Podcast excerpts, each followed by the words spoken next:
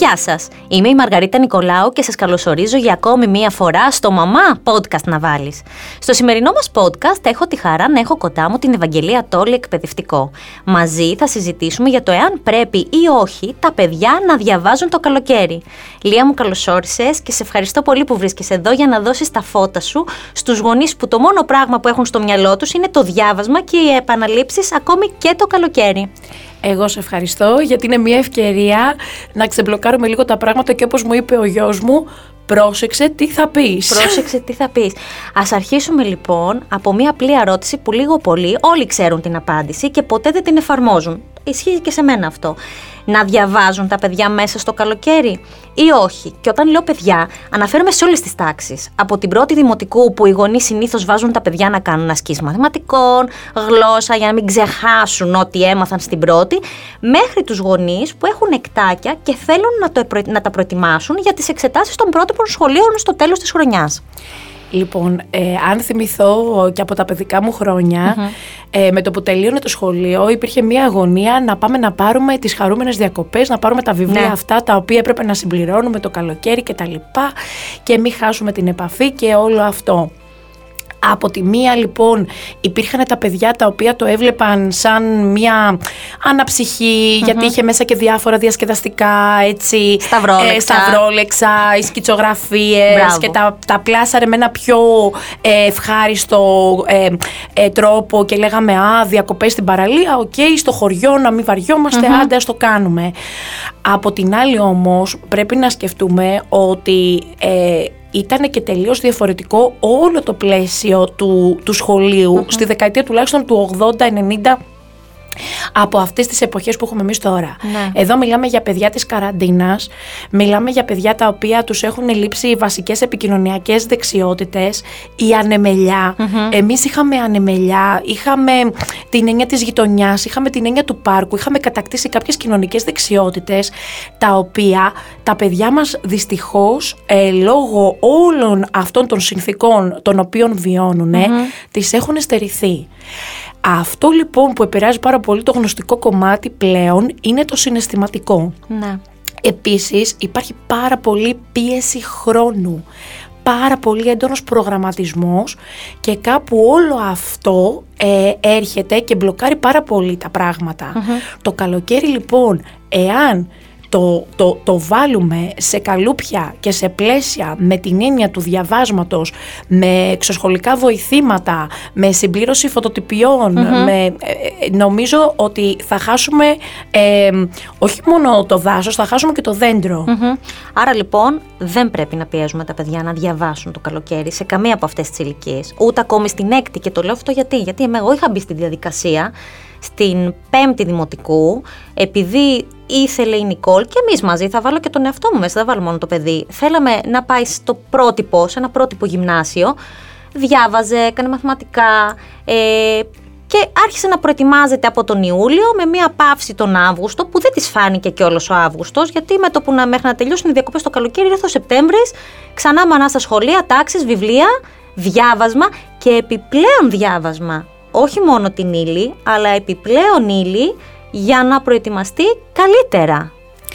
Ε, εγώ πάνω σε αυτό θα έλεγα ότι σε οδηγεί και το ίδιο το παιδί. Δηλαδή αν το παιδί το ίδιο έχει βάλει μια στόχευση ε, να, ε, να κάνει κάτι περισσότερο ε, ή αν τέλος πάντων σαν οικογένεια το έχετε σε να αποφασίσει αλλά πάντα με γνώμονα το θέλω του παιδιου δηλαδή να έχει το παιδί τη διάθεση, την όρεξη, το κίνητρο να το κάνει ε, εκεί εντάξει είναι και λίγο προσωποποιημένο. Δηλαδή θέλω να πω ότι δεν υπάρχουν συνταγές.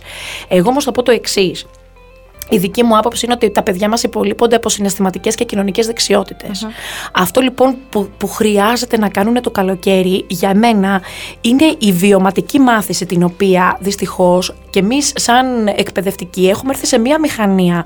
Γιατί με άλλη σχολή παιδαγωγικής ε, ε, καταρτιστήκαμε και άλλοι μας ζητούν τώρα να εφαρμοσουμε Δηλαδή πάμε σε ένα τεχνοκρατικό βαθμοθυρικό σχολείο πλέον με πάρα πολλούς όρους Τα παιδιά όμως βλέπεις ότι μπαίνουν μέσα, υπάρχει και όλο αυτό το μπλοκάρισμα με τη μάσκα ναι, ναι. και έχουν ξεχάσει να λένε καλημέρα.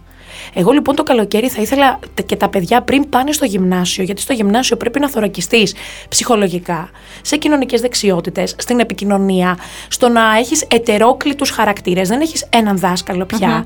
Πιο πολύ θεωρώ σημαντικό το οποίο επηρεάζει και όλα τα μαθήματα, οι επικοινωνιακές δεξιότητες. Ναι. Να υπάρχει η έννοια να πας σε ένα μαγαζί να ψωνίσεις, να διαχειριστείς τα αρέστα να, να, να μπορέσεις να διαβάσεις ένα, ένα εξωσχολικό ε, να κάνεις μια θεατρική ομάδα με τους φίλους σου. Εμείς κάναμε παραστάσεις στη γειτονιά μόνοι μας, παίρναμε σειρές και καλούσαμε όλη τη γειτονιά πράγματα που δεν υπάρχουν πια και τα οποία ναι. όμως μας βοηθούσαν πάρα πολύ στο σχολειο να κατακτήσουμε κάποια πράγματα. Και βλέπεις πλέον ότι υπάρχει και μία έξαρση ε, στην βία ε, και εντός και εκτός σχολείου και κυρίως στη δευτεροβάθμια πια, ε, γιατί τα παιδιά έχουν πιεστεί. Οι, οι, οι δραστηριότητες όλες είναι προγραμματισμένες, τα Σαββατοκύριακα έχουν καταργηθεί γιατί ακόμη και ο αθλητισμός πλέον έχει γίνει όλα, όλοι ζητάνε Σαββατοκύριακο αγώνες, ε, τόσο μπατζεταρισμένος χρόνος που αν δεν τους δώσουμε το καλοκαίρι για εκτονωση νομίζω ότι μόνο τα αντίστροφα αποτελέσματα θα φέρει αυτό στη διάρκεια της χρονιάς και Ναι. το βλέπουμε πολύ συχνά αυτό να συμβαινει Δηλαδή βλέπουμε μια δυναμική αρχή και ξαφνικά ένα κάθισμα συνολικό. Τώρα, λόγω της πανδημίας, μιας και αναφέραμε πολύ την πανδημία και ότι έχει παίξει πάρα πολύ ε, μεγάλο ρόλο αυτές, τα, αυτά τα τελευταία δύο χρόνια, πιστεύεις ότι τα παιδιά μπορούν να κάτσουν ή όχι για να συγκεντρωθούν και να διαβάσουν έστω και ένα εξωσχολικό βιβλίο το καλοκαίρι. Ε, μπορούν να συγκεντρωθούν ή όχι; Τους έχει κάνει κακό, πιστεύεις, η πανδημία σε αυτό το κομμάτι; Ε, δεν είναι μόνο η πανδημία, είναι η βίαιη είσοδος της τεχνολογιας Α, δε- ε, άκουγα μία νευρολόγο δεν έχω τόσο εξειδίκευση τώρα να σου αναλύσω Ναι, αυτό ναι, το ναι. κομμάτι, αλλά άκουγα μία νευρολόγο που λέει ότι έχουμε δύο τελείως διαφορετικές λειτουργίες όταν κοιτάμε και διαβάζουμε ε, ηλεκτρονικά, να το πούμε έτσι, μέσα από κάποιο κινητό, μέσα από την οθόνη του Συσκευές. υπολογιστή μας, είναι τελείως άλλη όλη η λειτουργία του εγκεφάλου από αυτή που παίρνουμε να διαβάσουμε το βιβλίο χειροπιαστά. Θα μου πεις τώρα ξεκομμένα το να πάρω το βιβλίο και να πω πάρε παιδί μου να διαβάσει ένα βιβλίο. Για μένα, ας είναι και κόμικ, ας είναι οτιδήποτε, ας είναι μ- μία, μία μ, ε, μ, βραδιά που εμείς ε, καθόμαστε μαζί με τα παιδιά μας και λέμε: Ξέρεις κάτι, θέλουμε να, θες να διαβάσουμε παρέα. Και ακόμα, α, ε, επειδή είναι και παιδιά τα οποία έχουν αποξενωθεί, ακόμα, ακόμα δεν είναι κακό να τους διαβάζουμε και εμείς. Τα παιδιά είναι σε μία φάση που τους λείπει αυτή η παιδικότητα του, του ήχου της μαμάς που τους διαβάζει ένα βιβλίο. Ε, υπάρχουν όλα αυτά τα μ, βιβλία που τους είναι πιο, πιο, πιο προσφυλή μέσα από ταινίες. Ναι. Harry Potter, Hobbit, Άρχοντας των Δαχτυλιδιών, τα οποία δημιουργούν ακόμα πιο φαντασιακό πλαίσιο. Και επειδή ε, ε, ε, ε, έχει τύχει στην τάξη ας πούμε, να δουλέψω πάρα πολύ το βιβλίο και το ομαδικό διάβασμα, πιάνει πάρα πολύ ακόμα και σε παιδιά που λέμε ότι μπορεί να εμφανίζουν πιο έντονες ε, προσωπικότητες γιατί ταυτίζονται με χαρακτήρες, συζητάς πράγματα και κυρίως ε, ακούς ένα, ακόμα, ακόμα και, ένα- και ένα, να κάθεσαι να ακούς μουσική με το παιδί σου και να του λες ζωγράφησέ μου. Ε, να χρειάζεται λίγο τα παιδιά να τα κατευθύνουμε. Έχει παίξει σίγουρα ρόλο η πανδημία γιατί δημιούργησε και μία αποξένωση από την διαπροσωπική επαφή και μας πήγε κατευθείαν στην επαφή μέσω της τεχνολογίας. Μμμ. Ισχύει αυτό. Ε, να έχουν τα παιδιά μέσα στους καλοκαιρινούς μήνες σχολική ρουτίνα, ενώντας δηλαδή κάποιες ώρες, π.χ. δύο την ημέρα, που θα τις αφιερώνουν σε μη εξωσχολικά βιβλία ή βιβλία ή εξωσχολικά τέλος πάντων, ή σε μαθήματα ή σε εξωσχολικά βιβλία. Το καλοκαίρι είναι για να ξεπρογραμματιστούμε. Ε, ακριβώς επειδή ε, είπαμε ότι όλα πλέον γίνονται με πάρα πολύ... Ε, ε, εγώ Με κάθομαι πρόγραμμα. και, σκεφ- και σκέφτομαι ε, τώρα εμείς είμαστε και, και ενηλικες και καθόμαστε ας πούμε και βάζουμε τον προβολέα στα παιδιά και δεν έχουμε καθίσει λίγο να κάνουμε μια ενδοσκόπηση. Δηλαδή χρειάζεται και εμείς οι γονείς να κάνουμε μια ενδοσκόπηση. Τι έχει αλλάξει για μας αυτά τα δύο χρόνια; Εγώ νιώθω λοιπόν ότι έκανα τα διπλάσια πράγματα στο μισό χρόνο. Νιώθω ότι το, το, το θέμα του χρόνου αποτελεί μια, ένα μόνιμο πρόβλημα και ότι χρειάζομαι λίγο ανεμελιά. Γιατί όταν παίρνεις ενέργεια, δίνεις ενέργεια, ενέργεια. ακόμα μεγαλύτερη. Ενώ όταν είσαι σε πρόγραμμα, πρόγραμμα, πρέπει, πρέπει, πρέπει. Για μένα λοιπόν πρέπει να ξεπρογραμματιστεί λίγο ε, το βιολογικό μας ρολόι, να κοιμηθούμε, να απολαύσουμε. Ε, ε, άμα δούμε την αίσθηση του χρόνου που χάνεται μπροστά από ένα κινητό, νομίζω ότι σε πέντε λεπτά και περνάει μία ώρα. Μία ώρα. Για μένα αυτό πρέπει να προσέξουμε πιο πολυ Ε, τι θα έλεγα εγώ το καλοκαίρι όμως ότι θέλει ρουτίνα. Η ρουτίνα αφορά, αφορά άλλα πράγματα. Αφορά, σηκώνομαι το πρωί και πρέπει η μαμά να αποστασιοποιηθεί. Ετοιμάζω το κρεβάτι μου, Καθαρίζω το φάκελό μου από τις φωτοτυπίες της παλιάς χρονιάς. Ξεκαθαρίζω τα βιβλία μου. Πρέπει να δώσουμε τέτοιες πρωτοβουλίες στα παιδιά. Καλύτερο γονιός να επενδύσει χρόνο mm-hmm. στις δεξιότητες της οργάνωσης. Διαχείριση γραφείου. Ε, Καθαρισμός φακέλου από τη χρονιά που πέρασε. Ποια βιβλία ε, χρειάζομαι, ποια όχι. Ξεκαθάρισμα παιχνιδιών. Τα παιχνίδια να δοθούν κάπου ε, ρούχα, να δοθουν για ένα καλό σκοπό. Να εμφυσίσουμε στα παιδιά μας άλλες δεξιότητες. Μαθαίνω να φτιάχνω το πρωινό μου αναλόγως με την ηλικία μπορούμε όμως σιγά σιγά ακόμα και το πρωτάκι να το. Ε, γιατί αυτά είναι παιδιά τα οποία δυστυχώς επειδή λείψανε πάρα πολύ από το σχολείο, βλέπεις ότι υπάρχουν προβλήματα στο μαθησιακό γιατί δεν έχουν κατακτήσει άλλες δεξιότητες. Mm-hmm. Πλαστελίνη, πυλός. Δεν υπάρχει καλύτερη προγραφική ε, ενδυνάμωση του χεριού από τις κατασκευές. Κόψιμο με το ψαλίδι. Ε, θέλω κάτι να φτιάξω, ας πούμε, α, θες να μάθεις στο παιδί σου για το εμβαδό; Έλα να παίξουμε, να, να μετρήσουμε το τραπέζι, να στρώσουμε ένα τραπεζομάντιλο που θέλω να αγοράσω. Δημιουργούμε στα παιδιά παιγνιώδεις δραστηριότητες. Έλα να μετρήσουμε ας πούμε τις διαστάσεις. Πάρε σύμμετρα με το χάρακα. Ε, έχεις απαντήσει χωρίς να το ξέρεις στην επόμενη ερώτησή μου που θα ήταν εξής ότι τα παιδιά που βρίσκονται στο μεταβατικό στάδιο από τον υπηαγωγείο στο δημοτικό και το δημοτικό αντίστοιχα στο γυμνάσιο να προετοιμάζονται τους καλοκαιρινούς μήνες και είναι αυτό που λες τώρα. Όχι γνωστικά. Όχι γνωστικά. Όχι γνωστικά. Ε, αυτό που χρειάζεται, μα θα το βρούμε μπροστά μας σαν μαμάδε. Όταν μιλάμε μεταξύ μας και σαν γονείς, ε, τώρα απευθύνομαι πιο πολύ, αλλά δεν θέλω να το προσωποποιώ στι μαμάδες, γιατί έχουμε και εξαιρετικούς μπαμπάδες που αναλαμβάνουν πάρα πολύ δυναμικό και ενεργό ρόλο και είναι πολύ ενθαρρυντικό αυτό. Αλλά μπροστά μας θα το βρούμε πρώτον να οργανώνουν την τουλάπα τους, να μαθαίνουν να επιλέγουν τα ρούχα που θα φορέσουν και να ξέρουν ότι όταν γυρίσουν η ρουτίνα πρέπει να είναι γυρνάω από το παιχνίδι, γυρνάω από την παραλία και ξέρω μόνος μου πού θα βάλω τις αγιονάρες μου, πού θα βάλω τις ε, παντόφλες μου, πού θα πάω, πάω πώς θα κάνω το μπάνιο μου. Και σιγά σιγά να δίνουμε στα παιδιά αυτονομία mm-hmm. στις ρουτίνες της καθημερινότητας, οι οποίες θα τις βρούμε μπροστά μας και στην οργάνωση της χρονιάς. Και ε, αυτή τη μετάβαση χρειάζονται τα παιδιά. Τη μετάβαση, τη μετάβαση της αυτονόμησης και του σταδιακού απογαλακτισμού. Διότι όλοι έχουμε την ψευδέστηση ότι ξαφνικά θα πάθουν ορίμανση. Ε, και, και, και ειδικά στα μεταβατικά στάδια είναι πάρα πολύ σημαντικό. Ναι. Δηλαδή, έναν υπηαγωγάκι το οποίο θα πάει στην πρώτη μπορεί να διαχειριστεί τις ζωγραφιές του, μπορεί να διαχειριστεί σιγά σιγά το, το γραφείο του, να ξύνει, ε, να, να μάθει να κάνει κατασκευές, ε, ε, να, τσαλακώνει εφημερίδες, να, σκύνει, να, να σκίζει, να κάνει κολάζ, να, να δημιουργεί, να, να, να κάνει συλλογές από κοχύλια και να τις ταξινομεί σε κουτάκια και να έχει την υπευθυνότητα των πραγμάτων του.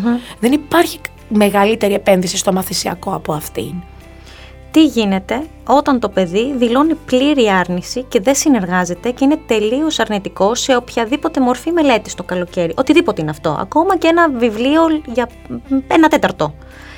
Τους στερούμε το κινητό, το PlayStation, λειτουργούν αυτού του είδους οι απειλές. Και λέω απειλές γιατί εμείς οι μαμάδες με μεγαλύτερα παιδιά για κάποιο λόγο οι συνέπειες που βάζουμε στα παιδιά μας δεν είναι πια κάτι απλό, είναι κάτι που δεν θα έπρεπε να είναι. Δηλαδή, σου στερώ το τάμπλετ, σου στερώ το κινητό, δεν θα παίξει ηλεκτρονικό.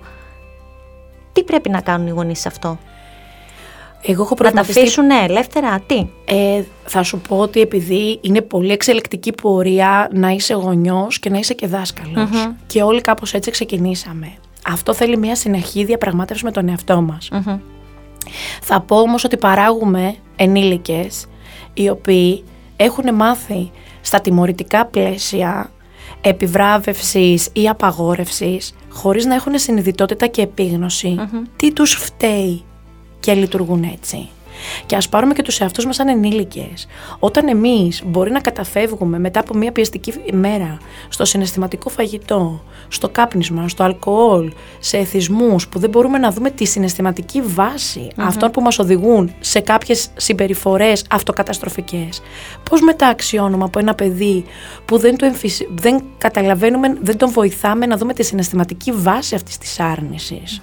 Δεν το ξεμπλοκάρουμε να καταλάβει το ίδιο για τον εαυτό του. Είναι πιο δύσκολη, πιο μακρά πορεία. Θέλει συνεχή συζήτηση. Το να, το να ε, κάτσουμε λίγο να αυτοαποκαλύψουμε και εμείς τον εαυτό μας τα παιδιά και να κάτσουμε λίγο να, να αναρωτηθούμε μαζί ή να δεχτούμε την κριτική «Μα και εσύ μαμά είσαι στο ταμπλετ και εσύ μαμά είσαι στο κινητό και εσύ μαμά έχεις facebook και εσύ μαμά είσαι, ε, ξέρω εγώ, με τις φίλες σου μιλάς στο τηλέφωνο πέντε ώρες και δεν κάτσουμε να κάνουμε μια διαπραγμάτευση μεταξύ μας. Και να δεχτούμε κι εμείς α, πώς βλέπει το παιδί τη δική μας. Α, το, δικό, το, το, σημείο αναφοράς μας στο σπίτι. Λοιπόν, το να πηγαίνουμε μην το κάνεις χωρίς το παιδί να ξέρει γιατί δεν πρέπει να το κάνει. Και χωρίς και εμείς να έχουμε δει λίγο ότι μήπως και εμείς κάτι δεν κάνουμε καλά και δημιουργούμε στα παιδιά μια αντίφαση και μια νευρικότητα και τους ξεσπάει είναι μια συνεχής εξελικτική διαδικασία αυτή. Θέλει πάρα πολύ αυτοεπίγνωση μέσα όμω από τον ίδιο το γονιό. Πρέπει να σκάψουμε εμείς μέσα μας το, το, το συναισθηματικό μας παιδί για να βοηθήσουμε το δικό μας το παιδάκι.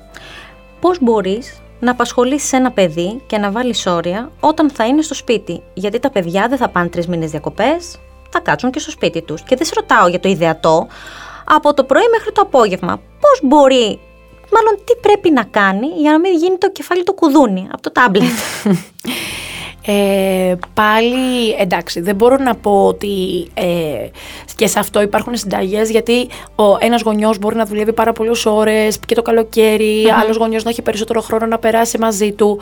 Εγώ θα έλεγα όμως ότι λίγο σε αυτό βοηθάει λίγο, ειδικά όταν μπαίνει σε ένα σχολικό περιβάλλον, βοηθάει πλέον το κοινωνικό μας δικτυο Δηλαδή, πρέπει να έχουμε λίγο το θάρρος και να πούμε ότι ξέρεις κάτι, ε, να φέρουμε παιδάκια στο σπίτι, να, να υπάρχει αυτή η αλληλεπίδραση. Εντάξει, πολλοί γονείς επιλέγουν τα κάμπ αυτά που δημιουργούν, πάλι όμως υπάρχει και μία...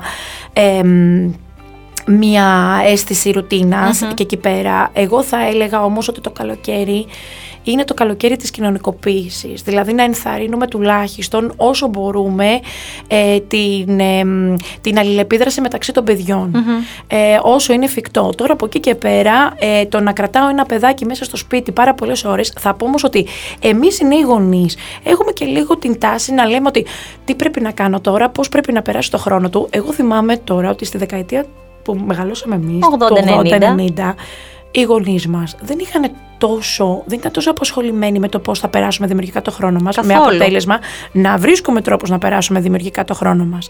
Τώρα το ότι εμείς έχουμε κάνει την επιλογή να έχουμε τις εναλλακτικές τεχνολογίες μέσα στο σπίτι, αυτό είναι δική μας ευθύνη. Δεν τα θέσουμε στο παιδί. Εμείς λοιπόν θα βρούμε και τον τρόπο διαχείρισης και τον χρόνο πρόσβαση στο παιδί. Mm-hmm. Πειραματικά. Στα ανέφερα στην αρχή να πιέσουν τα παιδιά τους οι γονείς να διαβάσουν, να προετοιμαστούν για το καλό τους, όπως λένε οι περισσότεροι που μπαίνουν σε αυτή τη διαδικασία και βάζουν και τα παιδιά τους επίσης στην ίδια διαδικασία. εγώ πάλι θα πω ότι ο γονιός πρέπει να αφουγκραστεί το παιδί του. Στα τόσα χρόνια έχω δει κάποιους μαθητές οι οποίοι από μόνοι τους έχουν έτσι ένα, ένα κίνητρο, μία στόχευση και δεν θα το πω γιατί ο καθένας μπορεί να έχει την, τη δική του έννοια της αριστείας γιατί την ακούμε πολύ και γίνεται πλέον μία κονσέρβα. Λες και η αριστεία μετρείται δηλαδή πόσο είσαι υδραυλικός και να είσαι ο καλύτερος στη δουλειά σου και να μην πιάνεσαι. Μπορεί να είσαι η κομμότρια η οποία έχει και για, αυτό είναι ε, αριστεία για μένα. Σωστά.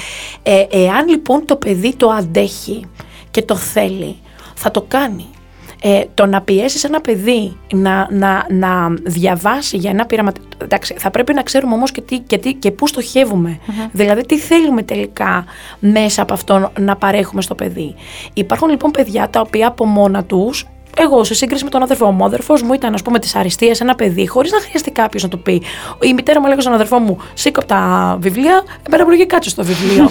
και παρόλα αυτά ήταν και μέσα σε όλα. Ναι. Δηλαδή θέλω να πω, μην βάζουμε ένα παιδί το οποίο δεν το έχει, δεν μπορεί να αντέξει το ανταγωνιστικό κλίμα, ε, καταβάλλεται ψυχολογικά, μην το βάλουμε σε μια τέτοια διαδικασία. Δεν υπάρχει. Για μένα περισσότερο να βοηθήσουμε τα παιδιά να φογκραστούν την κλίση τους. Εάν λοιπόν είναι ένα παιδί το οποίο θέλει, τραβάει, δεν νιώθει ότι το φθείρει, είναι στόχος του, ωραίει αυτό μέσα του. Ναι, να το βοηθήσουμε, να το ενδυναμώσουμε, αλλά να συζητάμε. Είσαι ok με αυτό; Σωστά. Σωστά. Και τέλος, θέλω να κλείσουμε με μερικές συμβουλές προς τους γονείς.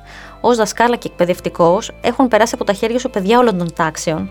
Τι λοιπόν θα συμβούλευες να κάνουν το καλοκαίρι γονείς, Να τα αφήσουν ελεύθερα, να βάλουν όρια, τι είναι εκείνο που από την εμπειρία σου θα λειτουργήσει καλύτερα; Το καλοκαίρι να έχουν περισσότερη επαφή, να επιδιώξουν να έχουν περισσότερη επαφή σε πιο ανέμελα πλαίσια, να παίξουν, να γίνουν και οι ίδιοι λίγο παιδιά, να συζητήσουν, να μάθουν πράγματα που πολλές φορές γυρνάμε από το σχολείο και λέμε πες μου, πες μου, πες μου, να μοιραστούν εμπειρίες από τα δικά τους παιδικά χρόνια, τα παιδιά μόλις μέσα από την επαφή, αυτή την, την ουσιαστική επαφή, ε, να μιλήσουν λίγο σαν γονείς ανοιχτά, να πούνε τι τους προβληματίζει, να μιλήσουν για τις κακές τους επιλογές, να πούνε κάποια στιγμή που έγινε ένα επεισόδιο μεταξύ τους να το αναθεωρήσουν και να πούνε τότε μέσα στη χρονιά που γύρισα από τη δουλειά και ήμουν πιεσμένος και έγινε συνέβη αυτό σε μένα. Ε, για μένα, ε, μέσα από τη συζήτηση, το να βάλεις, το ξαναλέω, το να βάλεις όρια ατεκμηρίωτα, ασύνδετα από ένα πλαίσιο και μια συναισθηματική συνάφεια, από μια συνάφεια επίγνωση με το παιδί δεν έχει κανένα νόημα. Περάστε δημιουργικό χρόνο με τα παιδιά σας. Θα δείτε ότι πόσο διαφορά θα τους κάνει, μιλήστε ειλικρινά, γίνετε κι εσείς λίγο παιδί και νομίζω ότι αυτό που ε, λείπει είναι όταν οι σχέσεις ε, γίνονται αληθινές και ουσιαστικές, μπαίνουν από μόνα τους τα όρια. Ε, τώρα από εκεί και πέρα, αν υπάρχουν πάρα πολύ έντονες καταστάσεις, δεν είναι κακό να συμβουλευτούμε και κάποιον πιο ειδικό, αν δούμε κάποια πράγματα που μας ε, ε, προβληματίζουν. Γιατί, όπως το ξανα. Θα το, θα το λέω συνεχώς, ναι. ότι δεν είμαστε. Δεν, δεν είναι συνταγογράφηση. Ο κάθε γονιός ξέρει καλύτερα το παιδί του και μπορεί να παρατηρήσει και να, να ακούσει και λίγο και τη διέστησή του σε κάποια Αλλά εγώ θα έλεγα ότι χρειάζονται τα παιδιά ανεμελιά. Ανεμελιά. Θα το εφαρμόσουμε αυτό το ανεμελιά. Φέτος τουλάχιστον. Χρειαζόμαστε και εμείς ανεμελιά. Και εμείς χρειαζόμαστε ανεμελιά. Λία μου, σε ευχαριστώ πάρα πάρα πολύ που ήρθες, που σε είχα κοντά μου σήμερα. Και θα σε περιμένω το Σεπτέμβρη ξανά που αρχίζουν και ανοίγουν τα σχολεία, η νέα σχολική χρονιά. Νομίζω έχεις να πεις πολλά στους γονείς που μας ακούνε. Εγώ ευχαριστώ και χαίρομαι πάρα πολύ γιατί γνώρισα το παιδάκι σου πρωτάκι και το ξανασυναντάω τώρα πηγαίνοντας για πρωτάκι και πραγματικά εξελίχθηκε πάρα πολύ όμορφα μέσα σε αυτά τα χρόνια και χαίρομαι έτσι να είναι όλα τα παιδάκια δημιουργικά να βρίσκουν την κλίση τους, τα θέλω τους. Είναι πάρα πολύ σημαντικό και καλή αντάμωση το Σεπτέμβρη. Καλή αντάμωση, σε ευχαριστώ πολύ. Εγώ για το κλείσιμό μου σήμερα θα χρησιμοποιήσω κάτι που ανέφερε η Denise Pope Cooper, λέκτορας του Πανεπιστημίου Stanford στο τμήμα εκπαίδευσης, Ακόμη και αν υποθέσουμε ότι τα παιδιά εξασκούν το μυαλό τους κατά τη διάρκεια των διακοπών, τι πραγματικά διατηρούν στη μνήμη τους επιστρέφοντας στο φθινόπωρο; Να θυμάστε ότι οι καλοκαιρινές διακοπές συμβολίζουν το ανέμελο παιχνίδι, την τεμπελιά, τη βαρεμάρα, τις οικογενειακές στιγμές, χωρίς βαθμούς, χωρίς διορθώσεις, χωρίς πιέσεις. Απολαύστε το παιχνίδι στην παραλία, στην αυλή, στο πάρκο και φάτε πολλά παγωτά. Είμαι η Μαργαρίτα Νικολάου και στο σημείο αυτό ολοκληρώθηκε η συζήτηση που είχαμε με την εκπαιδευτικό Ευαγγελία Τόλη. Εσείς, αν θέλετε να ακούσετε podcasts που σχολιάζουν την επικαιρότητα και φιλοξενούν θέματα για ό,τι συμβαίνει γύρω μας, δεν έχετε παρά να ρίξετε μία ματιά στο podcastmedia.gr. Εκεί θα βρείτε και όλα τα δικά μας podcasts. Σας ευχαριστούμε που ήσασταν μαζί μας για ακόμη μία φορά και ανανεώνουμε το ραντεβού μας για την επόμενη φορά στο Μαμά Podcast να βάλεις. Γεια σας!